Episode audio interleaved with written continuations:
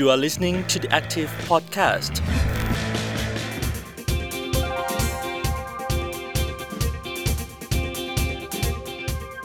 สวัสดีค่ะ ต้อนรับคุณผู้ฟังเข้าสู่ The Active Podcast นะคะ วันนี้อยู่กับพรีนพิชยาพรโพสง่าค่ะ เราจะชวนคุณผู้ฟังนะคะ คุยกันถึงเรื่องของทะเลไทย อ่า เรารู้ว่าทะเลของไทยเนี่ย โอ้โห เป็นสถานที่ท่องเที่ยว แห่งหนึ่งของโลกเลยนะคะ เพราะว่า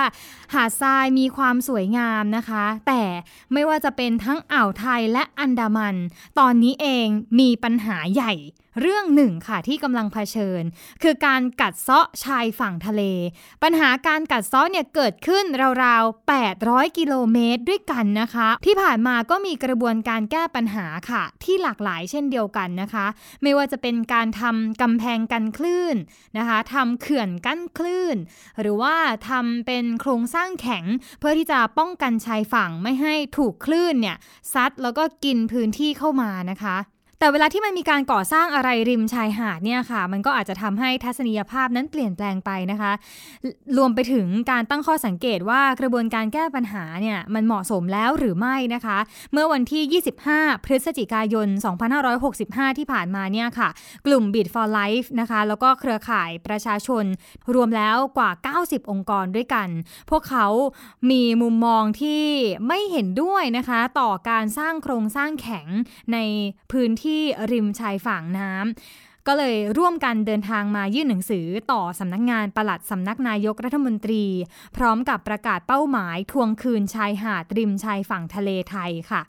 พวกเขาบอกว่ากระบวนการป้องกันชายหาดของรัฐบาลที่ผ่านมานะคะ ไม่ได้ช่วยป้องกันเลย แต่เป็นการสร้างปัญหาการกัดเซ้อให้เกิดขึ้นต่อเนื่อง เนื่องจากว่าการใช้โครงสร้างทางวิศวกรรม หรือว่าโครงสร้างแข็งต่างๆ ที่พรีนยกตัวอย่างไป มันนอกจากจะใช้งบประมาณมหาศาลแล้ว ก็ยังทำให้เกิดกระแสการต่อต้าน ในระดับท้องที่หลายพื้นที่ด้วยนะคะ ที่สำคัญคือ อาจจะทำให้ปัญหาการกัดซ้อชายฝั่งเนี่ยขยายตัวเป็นวงกว้างมากขึ้นค่ะ ก็เป็นเหตุผลให้เดินทางมายื่นหนังสือ รวมถึงมีข้อเรียกร้องสำคัญ 3 ประการด้วยกัน วันนี้เลยต่อสายค่ะ ไปคุยกับแกนนำนะคะ คุณอภิศักดิ์ทัศนีค่ะ เป็นผู้ประสานงาน Beat for Life ในเรื่องนี้ แล้วก็คุณพงษ์นราเย็นยิ่ง รองอธิบดีกรมโยธาธิการและผังเมืองกระทรวงมหาดไทยค่ะ มันไม่มีสักที่เลยเหรอคะคุณน้ำนิ่งที่เรารู้สึกว่าโอเคกำแพงกันขึ้นมันกันได้จริง ๆ ไม่ได้หมายถึงฟื้นฟูนะ หมายถึงอย่างน้อยก็คือเหมือนกับรักษาแผ่นดินที่ยังเหลืออยู่ทำนองเนี้ยค่ะ ประเด็นประเด็นเราต้องตั้งหลักกันก่อนนะกำแพงกันขึ้นเนี่ยคือการป้องกันชายฝั่งค่ะ แต่หลายที่เนี่ยหาดมันไม่ได้กัดซ้อรุนแรง จนจำเป็นจะต้องไปทำกำแพงกันขึ้น อย่างเช่น กรณีม่วงงามเนี่ยกรณีม่วงงามเนี่ยชัดเจนมากว่าหาดไม่ได้กัดซ้อรุนแรงแต่กรมโยธาก็ไปสร้างกำแพงกันขึ้นนะครับ บางพื้นที่เนี่ยหาดกัดซอกแค่นิดเดียวแล้วใช้วิธีอื่นได้ดีกว่า อย่างเช่น ถ่ายเททรายเติมทรายอาจจะคุ้มค่ากว่า และได้ประโยชน์มากกว่า แต่กรมโยธาไม่เลือกทำก็เลือกสร้างกำแพงกันขึ้นเพราะท้ายที่สุดพอสร้างกำแพงกันขึ้นไปจุดหนึ่งแล้วเนี่ยมันก็บีบบังคับให้พื้นที่ถัดไปต้องสร้างกำแพงกันขึ้นเช่นกัน ดังนั้นกำแพงกันขึ้นถามว่าตัวมันป้องกันได้ไหมตัวมันป้องกันได้ แต่คุณต้องยอมรับด้วยว่าชายหาดของคุณจะหายไป และจะเกิดการกัดเซาะต่อเนื่องแล้วคุณต้องสร้างกำแพงกันขึ้นต่อ นั่นหมายความว่าถ้าเรามีหาดอยู่สักสิบกิโล ลงกำแพงกันขึ้นไปกิโลเมตรแรก คุณก็จะต้องสร้างกำแพงกันขึ้นไปกิโลเมตรที่สองกิโลเมตรที่สามกิโลเมตรที่สี่จนถึงกิโลเมตรที่สี่เพราะว่ามันจะกัดซอสตลอดทางแนว ความเสียหายมันขนาดไหนคะความเสียหายก็คือมันใช้หาหายไปหยุดอยู่หลังบ้านใครคนนั้นก็จะได้รับผลกระทบอะนึกออกไหมคือคืออย่างเช่นสร้างกำแพงกันขึ้นเสร็จปีนี้ปีหน้ากัดซอเลยมันเป็นอย่างนั้นเลยนะครับ แล้วหาดมันหายไปทันตาเห็นเลย มันไม่ใช่ค่อยๆหายนะอย่างกรณีชะอำเนี่ยหาดมันหายไปทันทีเลยนะครับ ไปถึงนั้นตอนเนี้ยมันไม่มีชายหาดแล้ว หาดทรายแก้วมันก็ไม่มีชายหาดแล้วนะครับ และประเด็นก็คือพอหาดมันเกิดการกัดซ้อมันเปลี่ยนแปลงบักพอกำแพงกันขึ้น มันไม่สามารถที่จะฝืนกลับมาเป็นชายหาดเหมือนเดิมได้เพราะลักษณะทางธรณีสันฐานบริเวณหน้ากำแพงมันเปลี่ยนไปแล้ว คือทุกครั้งที่คลื่นไปกระทบกำแพงเนี่ยครับมันจะตะกุยทรายหน้ากำแพงออกไปด้วย พอตะกุยทรายออกไปท้องน้ำมันลึกสันฐานธรณีบริเวณนั้นเปลี่ยนทั้งหมด ดังนั้นไม่ได้หมายความว่า สร้างกำแพงกันขึ้น แล้วรื้อกำแพงกันขึ้นชายหาดจะกลับมาเป็นเหมือนเดิมเผลอๆอาจจะสร้างความเสียหายมากขึ้นเสียด้วยซ้ำค่ะ อยากให้คุณน้ำนิ่งช่วยเล่าให้เราฟังหน่อยค่ะว่า 3 ข้อเรียกร้องที่ส่งถึงรัฐบาลมีรายละเอียดอย่างไรบ้างค่ะ ครับข้อเรียกร้องแรกนะครับ ก็คือทบทวนมติคอรมอที่ให้อำนาจกรมโยธาธิการในการก่อสร้างกำแพงกันขขึ้น เราอยากให้ยกเลิกมติคลมตัวนี้เพราะเราคิดว่ากรมโยธาธิการเนี่ยไม่มีคุณสมบัติ และไม่มีศักยภาพมากเพียงพอในการแก้ไขปัญหาการกัดเซาะชายฝั่งอย่างยั่งยืน เพราะที่ผ่านมาเนี่ยกรมโยธาธิการกลายเป็นกรมหลักในการสร้างปัญหา และทำให้ชายหาดในประเทศไทยหายไปนี่คือข้อเรียกร้องแรกข้อที่ 2 คือกำแพงกันคลื่นจะต้องทำการประเมินผลกระทบสิ่งแวดล้อม คือเราไม่ปฏิเสธว่ากำแพงกันคลื่นสร้างไม่ได้ หรือกำแพงกันคลื่นเป็นผู้ร้ายกำแพงกันคลื่นมีความจำเป็น แต่มันควรจะถูกใช้อย่างเหมาะสม และการบอกว่ามันจะเหมาะสมหรือไม่เหมาะสมกระทบใครบ้างเนี่ยมันจำเป็นจะต้องประเมินผลกระทบสิ่งแวดล้อมตลอด 9 ปีที่ผ่านมาเนี่ยกำแพงกันคลื่นไม่เคยประเมินไม่ไม่เคยมีการประเมินผลกระทบสิ่งแวดล้อมเลยนะครับดังนั้นเราจึงเรียกร้องให้กำแพงกันคลื่นกลับมาทำการประเมินผลกระทบสิ่งแวดล้อม สุดท้ายคือให้มีการฟื้นฟูชายหาดที่ได้รับความเสียหายจากกำแพงกันขึ้น โดยเฉพาะหาดท่องเที่ยว เช่น หาดชะอำหาดแหลมเสด็จหาดปันบุรี หาดเหล่านี้ ได้รับการสร้างกำแพงกันขึ้น เพื่อการป้องกันการกัดเซาะชายฝั่งแต่สุดท้ายเนี่ยชายหาดหายไปและกระทบกับการท่องเที่ยว ซึ่งเราคิดว่าเรื่องนี้มันเป็นเรื่องที่ทำให้ภาพลักษณ์การท่องเที่ยว และการท่องเที่ยวชายฝั่งทะเลในประเทศไทยเนี่ยเสียหายไป จึงต้องมีการฟื้นฟูชายหาดเหล่านี้กลับมาค่ะทีนี้ผมผมเรียนชี้แจงในประเด็นที่เกี่ยวข้องกับกรมอยู่ในการสผังเมืองคือในประเด็นที่หนึ่งนะครับ เรื่องของ การยกเลิกมติกรมที่อำนาจหน้าที่ของกรมนะครับ คือเรียนว่าอำนาจหน้าที่ของกรมที่ดำเนินการก่อสร้างตัวกำแพงกันขึ้นแนวชายฝั่งเนี่ยนะครับ เราดำเนินการตามระเบียบให้ตามพรบระเบียบบริหารราชการแผ่นดินปีสามสี่นะครับ แล้วก็ดำเนินการตามกฎกระทรวงแบ่งส่วนราชการนะครับ ปีห้าเจ็ดนะครับ แล้วก็มีมติคอรมออีกสองฉบับรองรับคือสามสิบกรกฎาสามสี่กับสิบสามกุมภาสามเก้า นะครับ นอกจากนั้นเนี่ยก็มีพรบกำหนดแผนกระจายอำนาจให้กับท้องถิ่นเนี่ยนะครับ ปีสี่สองซึ่งกำหนดว่างานเขื่อนป้องกันการกระเซาะชายฝั่งเนี่ยก็เป็นภารกิจของกรมโยธาธิการและผังเมืองนะครับ ซึ่งเราก็ดำเนินการตามตามอำนาจหน้าที่นี้นะครับอะทีนี้ค่ะ อยากจะให้ช่วยขยายความความเสียหายที่เกิดขึ้นจากข้อสังเกตของภาคประชาชนนิดนึงค่ะว่า การที่ไม่มี EIA เนาะหนึ่งคือไม่มี EIA เนี่ย มันทำให้การประเมินผลกระทบสิ่งแวดล้อมมันเสียหายยังไงบ้างนะคะ หรือว่าการที่ให้อำนาจกรมโยธาเข้ามาจัดการมันไม่ดีหรอ คือคือหลายคนอาจจะบอกว่ากำแพงกันขึ้นมันมีปัญหาอย่างไรอะไรเงี้ยนะคือกรณีกำแพงกันขึ้นเนี่ยโดยตัวมันเนี่ยนักวิชาการหลายพื้นที่ทั้งในประเทศและต่างประเทศเนี่ยครับเรียกมันว่า the death of beach คือมันคือความตายของชายหาดไปที่ไหนหาดนั้นก็จะตายคือมันจะไม่เหลือชายหาดนะครับ ดังนั้นโครงสร้างกำแพงกันขึ้นเนี่ยเป็นโครงสร้างที่อันตรายมากนะครับ ในในในต่างประเทศเนี่ยการก่อสร้างกำแพงกันขึ้นเนี่ยจะต้องศึกษาอย่างรอบคอบ แต่บ้านเราเนี่ยมันมีการถอดกำแพงกันขึ้นออกจาก EIA ในตอนปี 2556 โดยสำนักงานนโยบายและแผนนะครับตามคำร้องขอของกรมเจ้าท่านะครับ ซึ่งก็ร้องขอเพราะว่าอยากให้เกิดการป้องกันได้รวดเร็วขึ้นนะครับก็มีการถอด EIA ออกไป หลังจากนั้นเนี่ยสิ่งที่เกิดขึ้นคือกำแพงกันขึ้นระบาดทั่วทั้งประเทศไทย เราพบการระบาดจากการรวบรวมข้อมูลเนี่ยครับสองจาก ทั้งหมดสามกรมกรมทรัพยากรทางทะเลและชายฝั่งกรมเจ้าท่าและกรมโยธาธิการ เราพบว่ามีโครงการก่อสร้างกำแพงกันขึ้นทั้งหมด 125 โครงการนะครับ ใช้งบประมาณประมาณ8,000 ล้านบาทนะครับ8,400 ล้านบาท ในช่วงเวลาเกือบ 9 ปีหลังถอด EIA ค่ะ ท่านคะถ้าพูดถึงการประเมินผลกระทบด้านสิ่งแวดล้อมหรือว่า EIA เนี่ยค่ะะไม่แน่ใจว่าเดิมทีที่ท่านบอกว่ามีการศึกษาเนี่ยมันมีส่วนที่คล้ายกับข้อกำหนดตรงนี้ไหม หรือจะเป็นไปได้แค่ไหน ถ้าเกิดจะมาพิจารณาเอา EIA เข้ามาร่วมด้วยในโครงการแต่ละพื้นที่อะค่ะครับคือเรียนอย่างนี้นะครับ ของกรมเนี่ยเวลากรมศึกษาเนี่ยกรมจะศึกษาเรื่องรายงานผลกระทบสิ่งแวดล้อมเบื้องต้นด้วย เรียกว่า IEE นะครับ IEE เนี่ยเราทำแต่ว่าคือก็คล้ายๆกับ EA แหละครับ แต่ว่าเป็นมินิ EA แต่เราทำเนี่ย เราทำเพื่อใช้ในการควบคุมงานก่อสร้างนะครับ ว่าเวลาก่อสร้างเนี่ยทำอย่างไรไม่ให้เกิดผลกระทบระหว่างก่อสร้างนะครับ ส่วนเรื่องของการเอา EA กลับเข้ามาเนี่ยนะครับเเรียนว่า EA เนี่ยถูกเพิกถอนไปเมื่อธันวาห้าหกนะครับ ก่อนหน้าธันวาหกเนี่ยการขอญาตการก่อสร้างกำแพงเงินขึ้นจากสองร้อยเมตรขึ้นไปเนี่ยต้องทำ EA ในตอนนั้นเนี่ยก็มีข้อเสนอว่า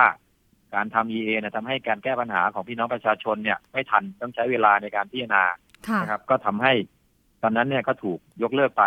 นะครับ ถูกยกเลิกไปเมื่อปีห้าหกนะครับ ยกเลิกไปตอนนั้นเนี่ย ก็ด้วยเหตุผลที่ว่า มันจะมันจะไม่สามารถแก้ไขปัญหาความเดือดร้อนของประชาชนในพื้นที่ได้นะครับ มันอย่างทันท่วงทีนะครับ พอหลังจากห้าหกยกเลิก EA นะครับ ในปีห้าแปดเนี่ยก็มีพรบกัดเซาะชายฝั่งนะครับ เรียกว่าเป็นกฎหมายออกมาโดยตรงนะครับ ที่ดูแลเรื่องนี้โดยตรงก็คือพรบส่งเสริมการบริหารจัดการทรัพยากรทางทะเลและชายฝั่งปีห้าแปดนะครับ ซึ่งตรงนี้เนี่ย เมื่อเมื่อออกกฎหมายฉบับนี้ออกมาแล้วเนี่ย ทางกรมทรัพยากรทะเลและชายฝั่งเนี่ย ก็ได้มีการดำเนินการ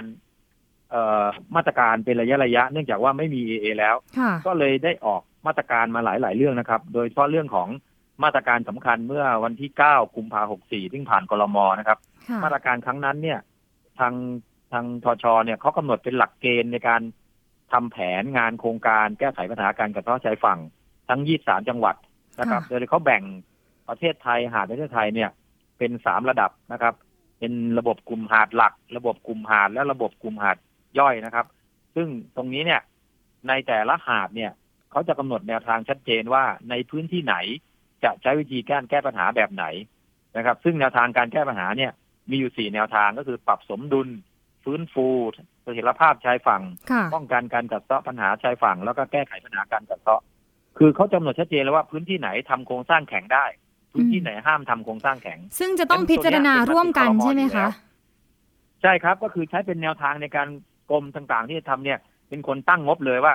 ต่อไปคุณจะทำงบกำแพงขึ้นเนี่ย คุณต้องทำในพื้นที่ที่กำหนดนะทำนอกพื้นที่ไม่ได้ถือว่าเออเป็นไปตามมติคอรมอนะครับ แล้วทำคณะทำงานกันกองที่ผมเรียนว่ามีการตั้งคณะทำงานกองขึ้นมาพิจารณาโครงการเนี่ย ก็ใช้หลักเกณฑ์นี้ในการพิจารณาว่าในพื้นที่นี้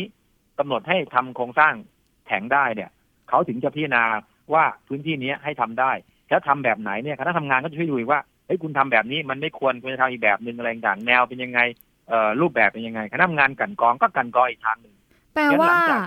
แปลว่าอีค่ะไปเนี่ยก็มีพรบปีห้าแปดเนี่ยมาควบคุมหรือกำกับดูแลการดำเนินการนี้อยู่แล้วนะฮะแต่แต่ไม่น่าที่จะเอากลับมาอีกครั้งใช่ไหมคะท่าน ตัว EA แหละครับ EA ตัวนี้ขึ้นอยู่กับทางสพครับ ก็จะพิจารณาว่าจะกลับมาหรือไม่นะครับ อันนี้ขึ้นอยู่กับสพเลยว่าสพต้องการทางทางเขากรรมการผู้จำนาญการเนี่ย พิจารณาแล้วว่าจะเอากลับหรือไม่เอากลับ อันนี้ อันนี้เป็นเป็นเรื่องของสำนักนโยบายและแผนกระทรวงทรัพยากรชาติและสิ่งแวดล้อมนะครับ เป็นเป็นเป็นผู้พิจารณานะครับ ทางกรมไม่ได้ไม่ได้เกี่ยวข้องในเรื่องนี้ เมื่อถ้าสมมุติว่ามีการเอาเข้า EAA เนี่ยงั้นโครงการต่อไป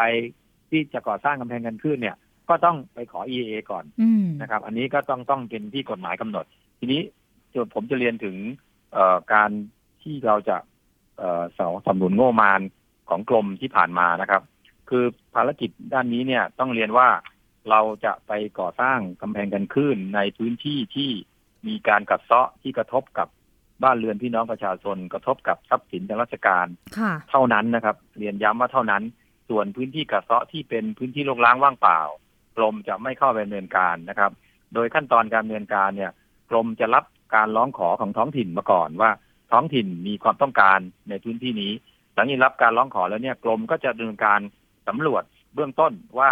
พื้นที่ที่ทางท้องถิ่นขอมาเนี่ย เป็นไปตามหลักเกณฑ์ที่เรากำหนดหรือไม่นะครับ หลักเกณฑ์ที่หลักเกณฑ์ที่เรากำหนดก็อย่างที่ผมนำเรียนว่าต้องเป็นการกัดเซาะที่กระทบกับพี่น้องประชาชนกระทบกับทรัพย์สินราชการนะครับพอเราเลือกพื้นที่แล้วว่ามันมันเป็นไปตามหลักเกณฑ์นี้เนี่ย เราก็ดำเนินการศึกษาเบื้องต้นนะครับว่าในพื้นที่เนี้ยต้องมีการแก้ไขปัญหาอย่างไรนะครับหลังจากนั้นเนี่ยเราก็จะมีการประชุมรับฟังความเห็นประชาชน นะครับครั้งที่หนึ่งนะครับเพื่อเป็นการแนะนำโครงการนะครับเริ่มเพื่อเป็นการแนะนำวิธีการเบื้องต้นนะครับหลังจากนั้นเนี่ยเมื่อมีการแนะนำโครงการแล้วเนี่ย ถ้าคนในพื้นที่เห็นด้วยที่จะให้ดำเนินการเนี่ย ทางทางทางกรมก็ไปดำเนินการศึกษาออกแบบรายละเอียดนะครับ เมื่อออกแบบเสร็จแล้วเนี่ย เราก็จะไปรับฟังอีกรอบหนึ่งนะครับ ในเมื่อรับฟังอีกรอบหนึ่งก็จะดูว่าโอเคเลือกรูปแบบที่มีการเลือกกันเนี่ย มันทุกคนเห็นพ้องต้องกันหรือไม่นะครับในเมื่อรูปแบบสรุปแล้วว่าได้เป็นแบบนี้เนี่ยเราก็ดำเนินการไปนะครับเดินการโดยการเอาโครงการเนี้ยไปขอรับการหนุนงบมานนะครับ โดยปีตั้งแต่ปี 65 ที่ผ่านมาเนี่ย การของบมานในการก่อสร้างกำแพงเงินขึ้นเนี่ย จะต้องผ่านคณะทำงานกันกอง ซึ่งเป็นคณะทำงานภายใต้พรบกัดเซาะชายฝั่งปี 58 นะครับ ซึ่งมีผู้เชี่ยวชาญมีนักวิชาการ มมีผู้แทนชุมชน มีหน่วยงานที่เกี่ยวข้องในการพิจารณานะครับว่า ไอโครงการที่ได้มีการศึกษาออกแบบไว้เนี่ยในพื้นที่นี้เนี่ยเหมาะที่จะทำแบบนี้ไหมก็มีคณะทำงานกันกองอีกรอบหนึ่งนะครับ เมื่อกันกองเสร็จเนี่ยสำนักงบประมาณก็ใช้ตัวเนี้ยเป็นเป็นหลักเกณฑ์ในการที่จะสนับสนุนงบประมาณนะครับ ต้องผ่านคณะทำงานชุดนี้ก่อนถึงจะตั้งงบได้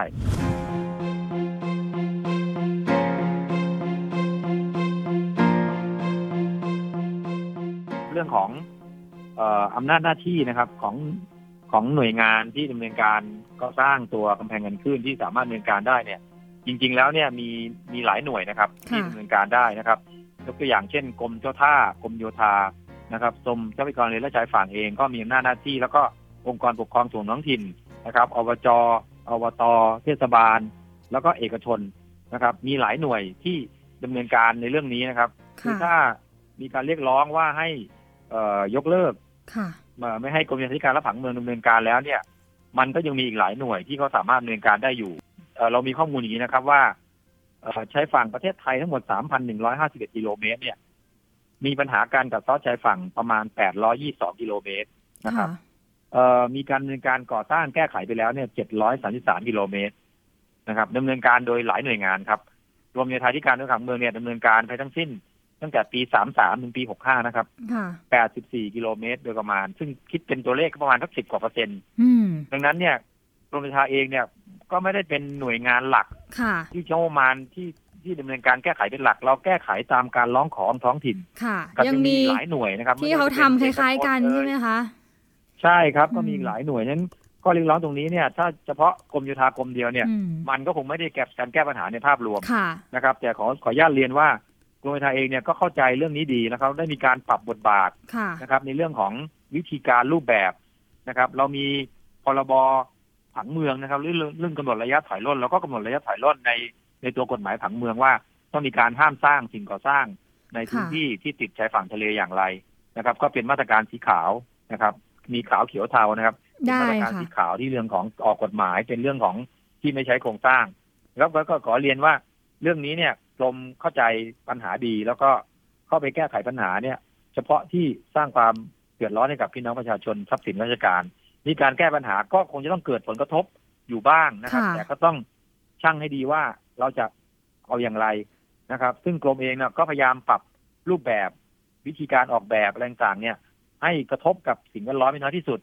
แต่ว่าโดยยึดหลักของการแก้ไขปัญหาให้กับประชาชนในพื้นที่เป็นหลัก นะครับอันนี้คือหลักของกรมยาธิการและผังเมืองกระทรวงมหาดไทยนะครับค่ะนะครับซึ่งเราพบว่ากรมโยธาธิการเนี่ยกลายเป็นกรมหลักในการก่อสร้างกำแพงกันขึ้นดำเนินโครงการทั้งหมด 107 โครงการงบประมาณ 1,690 ล้านบาทโดยประมาณนะครับ เมื่อเทียบกับกรมเจ้าท่ากรมเจ้าท่าดำเนินเพียงแค่ 18 โครงการซึ่งมันชัดเจนมากว่ากรมโยธากลายเป็นหน่วยงานหลัก ที่ไปสร้างกำแพงกันขึ้นหลังจากที่กำแพงกันขึ้น เพิกถอนจาก EIA ทีนี้ถ้าเราย้อนกลับไปว่าก่อนถอน EIA เนี่ยมีการใช้งบประมาณและโครงการมากแค่ไหนนะครับเรารวบรวมข้อมูลเนี่ยตั้งแต่ปี 50 นะครับจนถึงปี 2557 กรมโยธาธิการดำเนินโครงการก่อสร้างกำแพงกันคลื่น 32 โครงการดูเยอะนะฮะแต่ตัวเลขงบประมาณเพียง 800 ล้านไม่แปดแปดแปดแปดร้อยล้านใช่ 827 ล้านนะครับในขณะที่กรมเจ้าท่าเนี่ยดำเนินโครงการ 13 โครงการ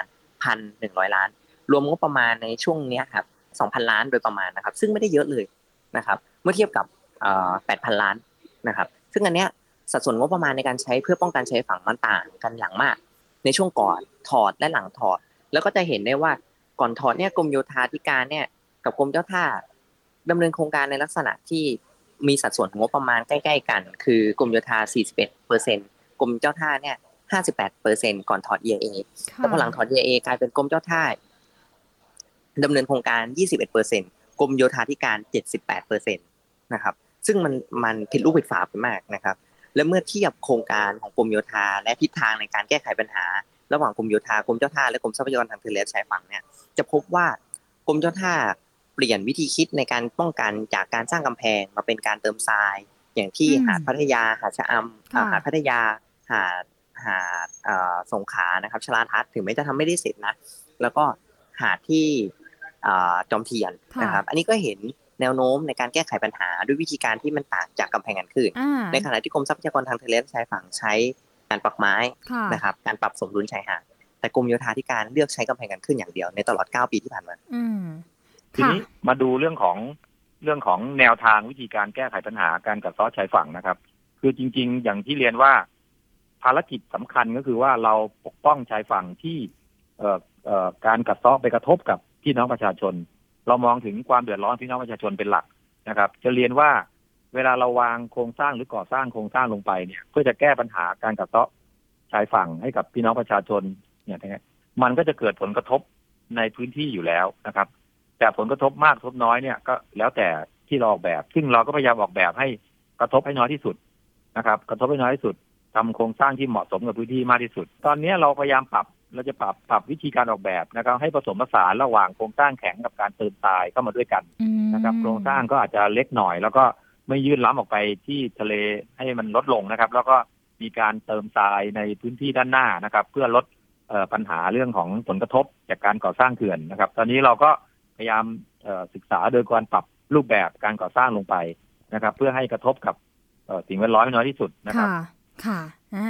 แนวโน้มที่เราเห็นว่าเขาเริ่มมีการเปลี่ยนแปลงอย่างเช่น การเติมทรายหันมาใช้วิธีทางธรรมชาติมากขึ้น อันนี้เห็นด้วยไหมคะ คือคือประเด็นคือ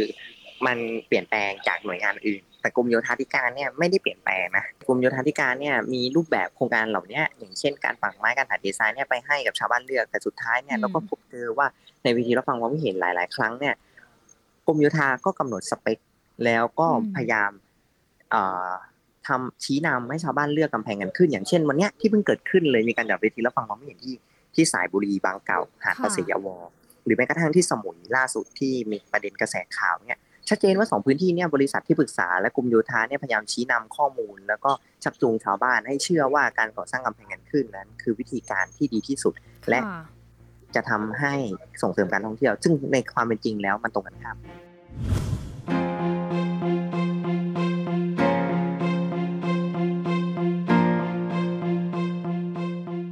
เราอาจจะเห็นในรูปแบบที่ถ้าแต่เดิมเลยอาจจะเป็นตั้งตรงๆขึ้นมาคล้าย ๆ กับเป็นเขื่อนเป็นกำแพงเงี้ยนะคะ แต่หลังๆมานี้เราก็อาจจะเห็นเป็นเหมือนขั้นบันไดบ้างที่ใช้ประโยชน์อื่น อย่างเช่นมาชมวิว อันนี้ถ้าท่านบอกว่ามีรูปแบบใหม่ที่อาจจะเกิดขึ้นแบบ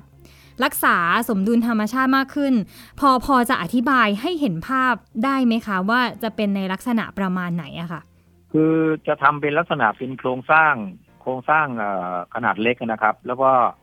ปกป้องปกป้องทรัพย์สินปกป้อง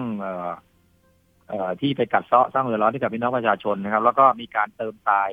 เข้าไปด้านหน้านะครับ เพื่อจะชะลอเรื่องของการการการกัดเซาะนะครับ เพราะว่าจริง ๆ แล้วเนี่ยสิ่งที่เราออกแบบที่เป็นโครงสร้างแข็งเนี่ย เรามองว่าตัวนี้มันสามารถแก้ไขปัญหาการกัดเซาะชายฝั่งทำให้ชายฝั่งไม่มีการเปลี่ยนแปลงนะครับ เพื่อไม่ให้การกัดเซาะในกระทบกับประชาชนนะครับ อันนี้เรามองวัตถุประสงค์ทางด้านวิศวกรรมโครงสร้างเป็นหลัก นะครับ ทีนี้พอเราก็ทราบอยู่แล้วว่า เมื่อทำโครงสร้างนี้ไปเนี่ย มันก็อาจจะมีผลกระทบนะครับ ในเรื่องของ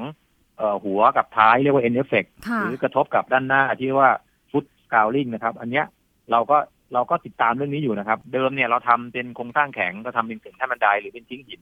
นะครับ แต่ว่าเนื่องจากว่าเอ่อการกัดซ้อเนี่ยมันเกิดจากทรายในระบบมันหายไปทรายออกนะครับ มากกว่าที่ทรายที่เข้างั้นการกัดซ้อเนี่ยมันก็จะ ยังมีปัญหาอยู่หมายความว่ามันจะมีการกัดเซาะด้านหน้าด้านหัวด้านท้ายอยู่นะครับทำให้ตรงเนี้ยเราก็เราก็ต้องคิดถึงมาตรการที่ไปเสริมนะครับ เราทำโครงสร้างแล้วเนี่ยเราก็เสริมมาตรการนี้ด้วยการเอาทรายเข้าไปเติม เพื่อให้ทรายที่มันออกไปเนี่ยมันกลับเข้ามาโดยใช้การเติมนะครับ ซึ่งการเติมเนี่ยมันก็ต้องมีรอบในการที่จะต้องเติมอยู่เรื่อยๆนะครับ อาจจะห้าปีสามปีอาจจะต้องมาดูในการเติมเพื่อจะรักษาความสมดุลของชายหาดไว้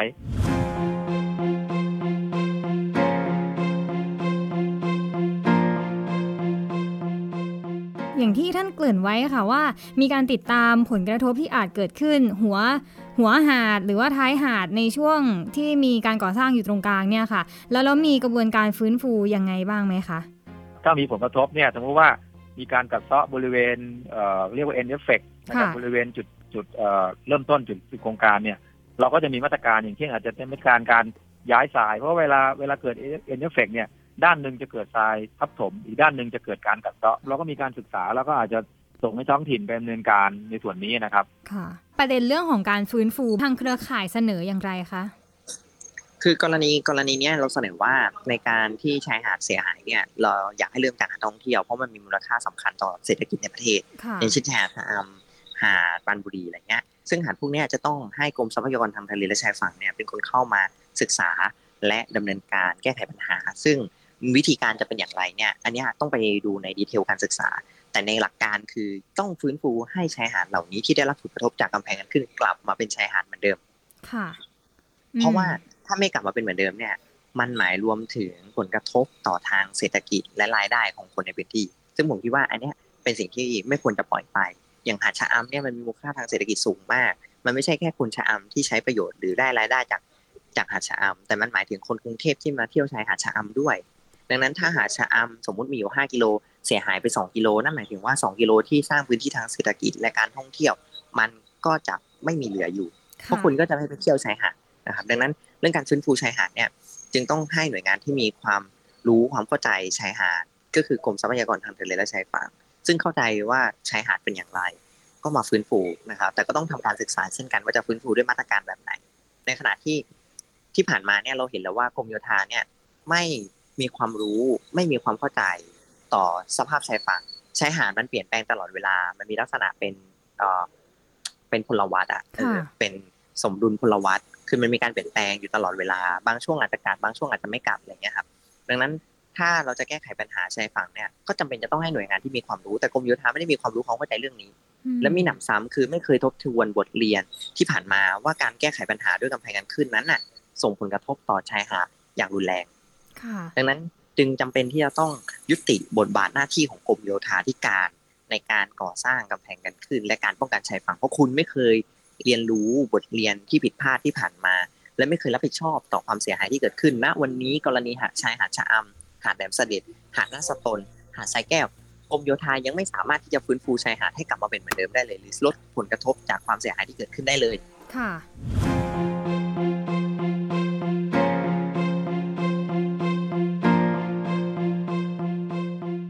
ากให้พูดถึง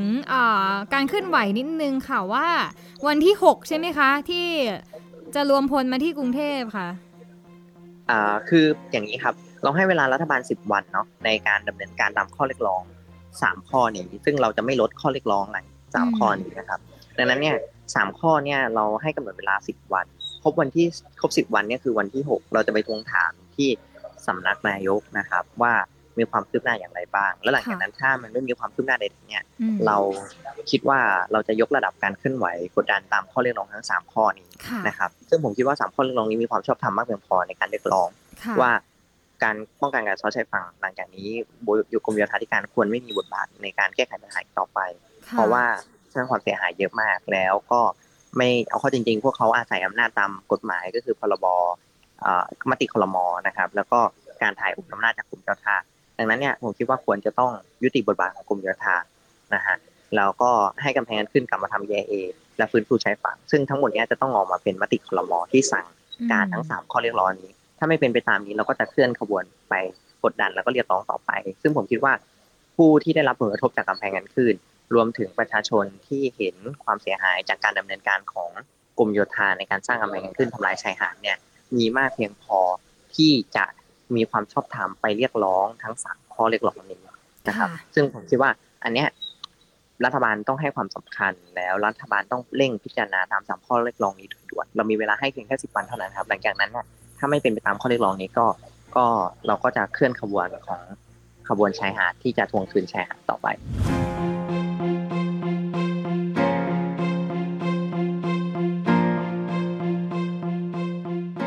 ห็นจุดร่วมนะคะในการที่พยายามจะแก้ปัญหาการกัดเซาะชายฝั่ง แต่โดยกระบวนการและรายละเอียดอาจจะยังไม่ตรงกันสักทีเดียวนะคะ ทั้งเรื่องมุมมองของการดำเนินงาน หรือว่ากระบวนการต่างๆ ค่ะ แต่ที่แน่ ๆ คือประชาชนอย่างเราๆนะคะ ใครก็อยากให้ท้องทะเลมีความสวยงาม หาดทรายสวยสามารถเดินชมวิวได้พักผ่อนได้ เป็นสถานที่ท่องเที่ยวให้กับคนไทยแล้วก็ทั่วโลกเลย ที่สำคัญคือเป็นที่พึ่งพิง เป็นบ้านให้กับสัตว์น้อยใหญ่ ซึ่งเป็น